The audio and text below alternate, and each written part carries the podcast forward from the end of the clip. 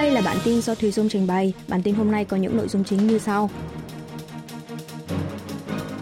Không quân Hàn Mỹ tiến hành cuộc tập trận chung trên không đầu tiên năm 2023. Giá tiêu dùng tháng 1 tại Hàn Quốc tăng 5,2%. Phó Thủ tướng cho biết thị trường tài chính ổn định sau quyết định nâng lãi suất của FED.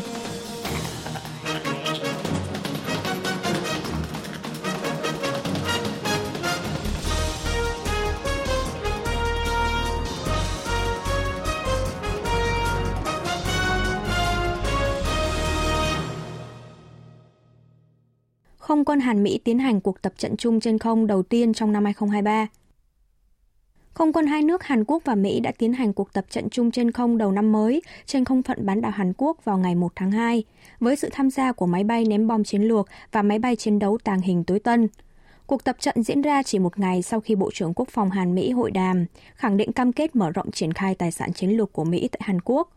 hai chiếc máy bay ném bom chiến lược B-1B của Mỹ dẫn đầu. Theo sau đó là máy bay chiến đấu mạnh nhất hiện nay của Mỹ F-22 và chiến đấu cơ tàng hình F-35A của Hàn Quốc tham gia cuộc tập trận trên không đầu tiên trong năm nay của Liên quân Hàn Mỹ.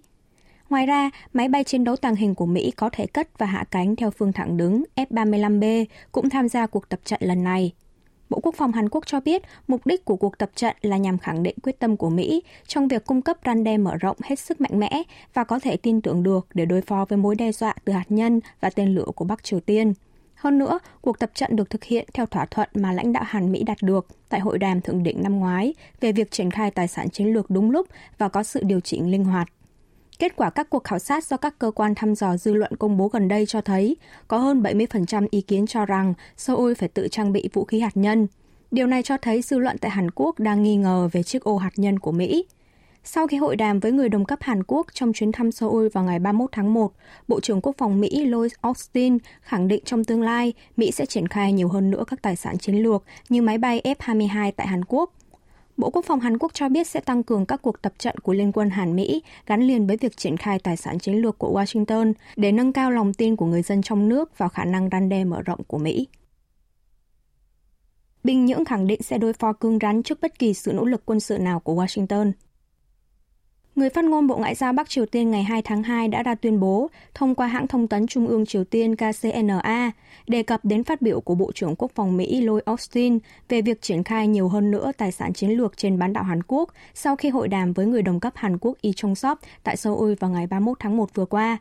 Người phát ngôn trên cho biết miền Bắc đã có sẵn chiến lược đối phó rõ ràng với bất kỳ kịch bản ngắn hạn hay dài hạn nào về mặt quân sự của Mỹ và các thế lực ủng hộ Mỹ.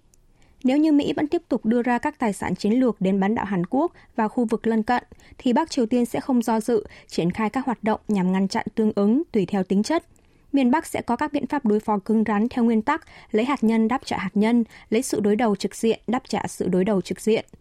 Về khả năng đối thoại với Mỹ, phát ngôn viên Bộ Ngoại giao miền Bắc cho rằng Washington vẫn đang theo đuổi chính sách thù địch với Bình Nhưỡng. Mỹ dương tấm biển xảo trá rằng không có ý đồ thù địch với miền Bắc, hô hào đối thoại hòng câu giờ. Bắc Triều Tiên không hề hào hứng với bất cứ cuộc tiếp xúc hay đối thoại nào với Mỹ. Về tuyên bố này của miền Bắc, một quan chức Bộ Thống nhất Hàn Quốc trả lời phỏng vấn của báo giới cho rằng Bắc Triều Tiên nên lựa chọn đối thoại và hợp tác thay vì uy hiếp và khiêu khích. Hối thúc nước này hưởng ứng đề xuất táo bạo của chính phủ Seoul tham gia đối thoại để xây dựng một bán đảo Hàn Quốc không có hạt nhân, hòa bình và thịnh vượng. Trong một diễn biến liên quan, hãng tin Reuters của Anh đưa tin cho biết, người phát ngôn Nhà Trắng khẳng định Washington sẽ tiếp tục hợp tác với các nước đồng minh để thực hiện một cách toàn diện nghị quyết trừng phạt Bình Nhưỡng của Hội đồng Bảo an Liên Hợp Quốc nhằm hạn chế chương trình phát triển vũ khí của miền Bắc. Tổng thư ký Liên Hợp Quốc lo ngại sâu sắc về việc Bắc Triều Tiên thử nghiệm hạt nhân – Trả lời phỏng vấn của báo giới sau khi kết thúc cuộc hội đàm với Tổng thư ký Liên Hợp Quốc Antonio Guterres tại trụ sở Liên Hợp Quốc ở New York, Mỹ vào ngày 1 tháng 2 giờ địa phương, Bộ trưởng Ngoại giao Hàn Quốc Park Jin cho biết ông Guterres thể hiện sự ủng hộ toàn diện đối với những nỗ lực của chính phủ Hàn Quốc nhằm đạt được hòa bình bền vững cho bán đảo Hàn Quốc. Lãnh đạo Liên Hợp Quốc nhận định rằng việc Bắc Triều Tiên thử nghiệm hạt nhân sẽ là đòn quyết định tới hòa bình khu vực và thế giới, lo ngại sâu sắc về việc nước này khiêu khích và thử hạt nhân.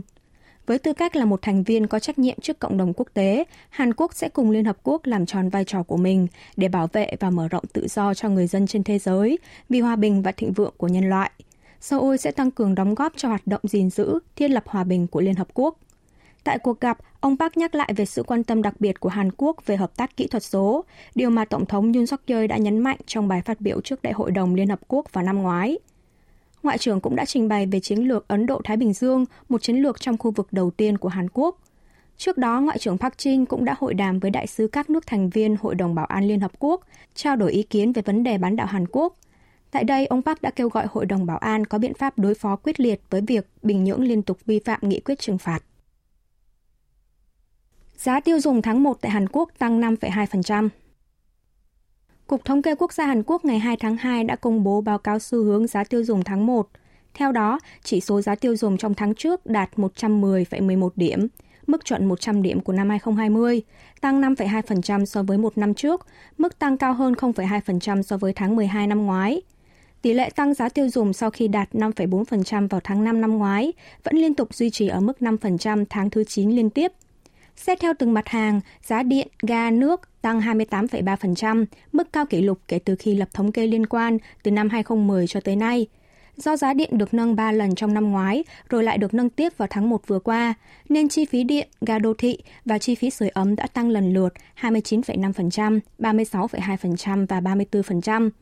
Giá hàng hóa cũng tăng 6,7% so với một năm trước, trong đó sản phẩm công nghiệp tăng 6%, giá thực phẩm chế biến tăng 10,3%, tương tự tháng 12 năm ngoái. Giá dầu mỏ tăng 5%, mức tăng chững lại.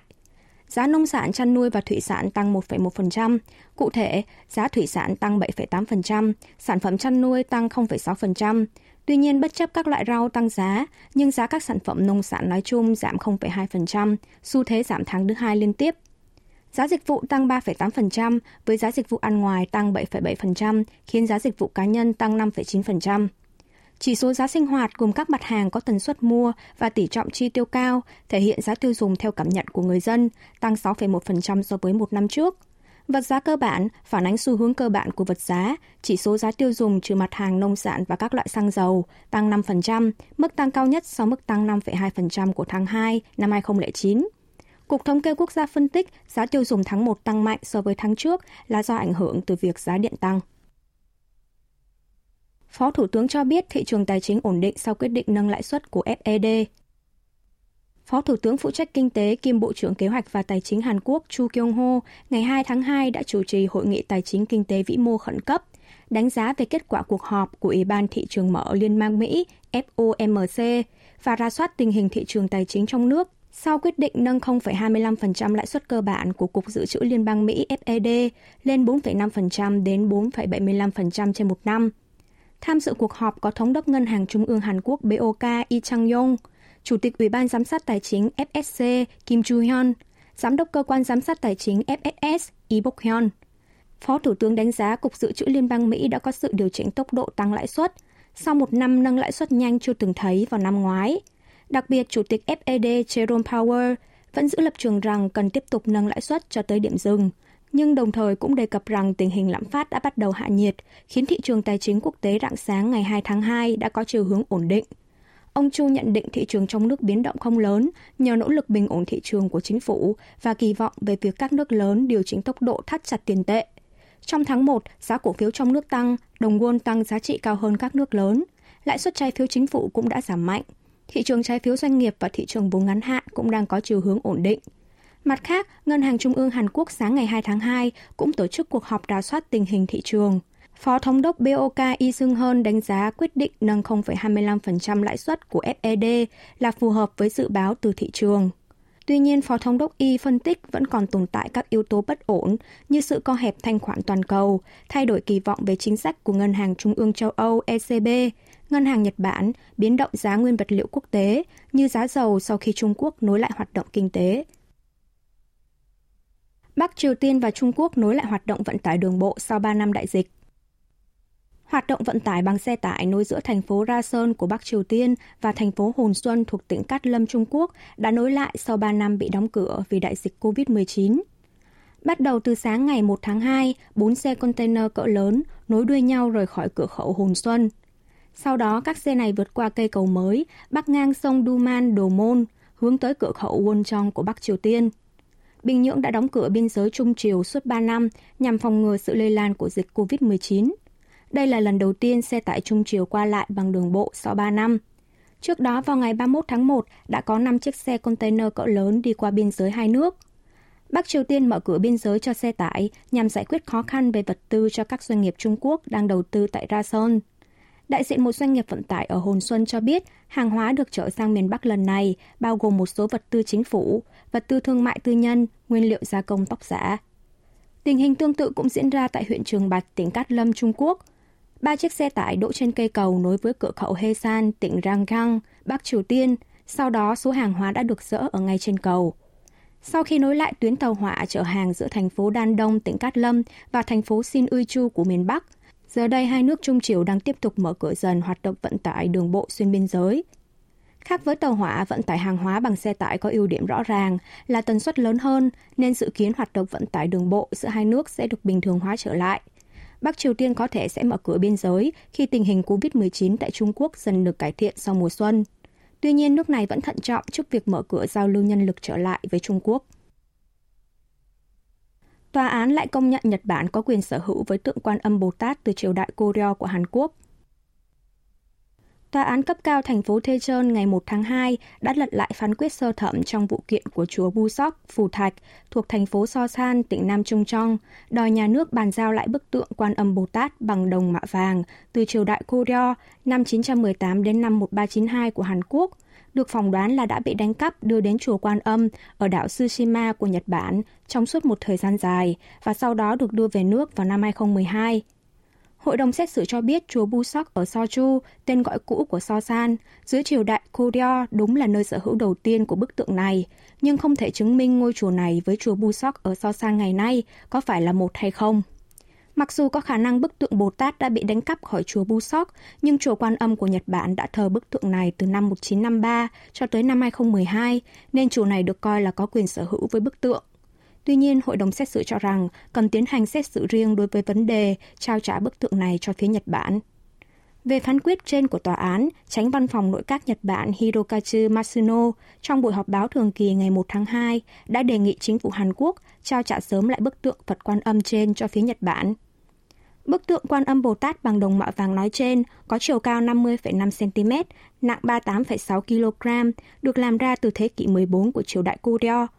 Bên trong bức tượng có khắc dòng chữ đúc vào tháng 2 năm 1330, thờ tại chùa Busok, Sochu, Goryeo. Giới học giả thường gọi bức tượng này là bức tượng quan âm Bồ Tát của chùa Busok, Sosan.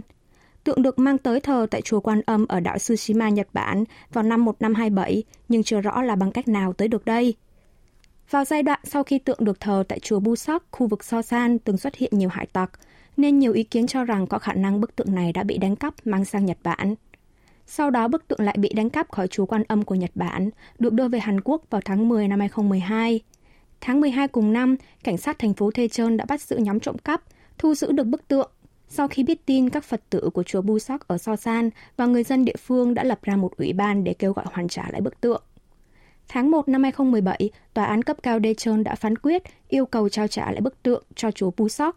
Khi đó, tòa án cho rằng hoàn toàn có thể phỏng đoán bức tượng này là thuộc sở hữu của chùa Busok ở So San đã bị đánh cắp hoặc tước đoạt khỏi nơi sở hữu ban đầu, để sau đó được thờ tại chùa Quan Âm của Nhật Bản, chứ không phải theo cách thức thông thường như mua bán hay trao tặng. Hàn Quốc và Việt Nam mở rộng giao lưu ở lĩnh vực thể thao. Quỹ Chiến lược Thể thao Quốc tế ISF ngày 1 tháng 2 đã cùng với Ủy ban Olympic Việt Nam tổ chức lễ tuyên bố về hợp tác giao lưu giữa các vận động viên. Sự kiện cùng ngày được tổ chức tại trụ sở của Ủy ban Olympic Việt Nam với sự tham gia của Chủ tịch ISF kiêm Ủy viên Ủy ban Olympic Quốc tế IOC Yu Sung Min và Tổng cục trưởng Thể dục Thể thao Việt Nam Đặng Hà Việt. Trước đó, hai cơ quan trên đã ký biên bản ghi nhớ MOU trong thời gian cựu Chủ tịch nước Việt Nam Nguyễn Xuân Phúc thăm Hàn Quốc vào tháng 12 năm ngoái. Quỹ Chiến lược Thể thao Quốc tế là tổ chức chuyên về ngoại giao ở lĩnh vực thể thao tư nhân, được thành lập nhằm thúc đẩy khả năng cạnh tranh quốc tế của nền thể thao Hàn Quốc. ISF có kế hoạch sẽ lập ra các chương trình giao lưu thể thao đa dạng thông qua hợp tác với các doanh nghiệp Hàn Quốc tại Việt Nam – Chủ tịch Yu Sung Min cho biết ISF sẽ thường xuyên tạo cơ hội để các vận động viên có triển vọng của Việt Nam được tập huấn tại Hàn Quốc. Quý vị và các bạn vừa nghe xong bản tin của Đài Phát thanh Quốc tế Hàn Quốc KBS World Radio.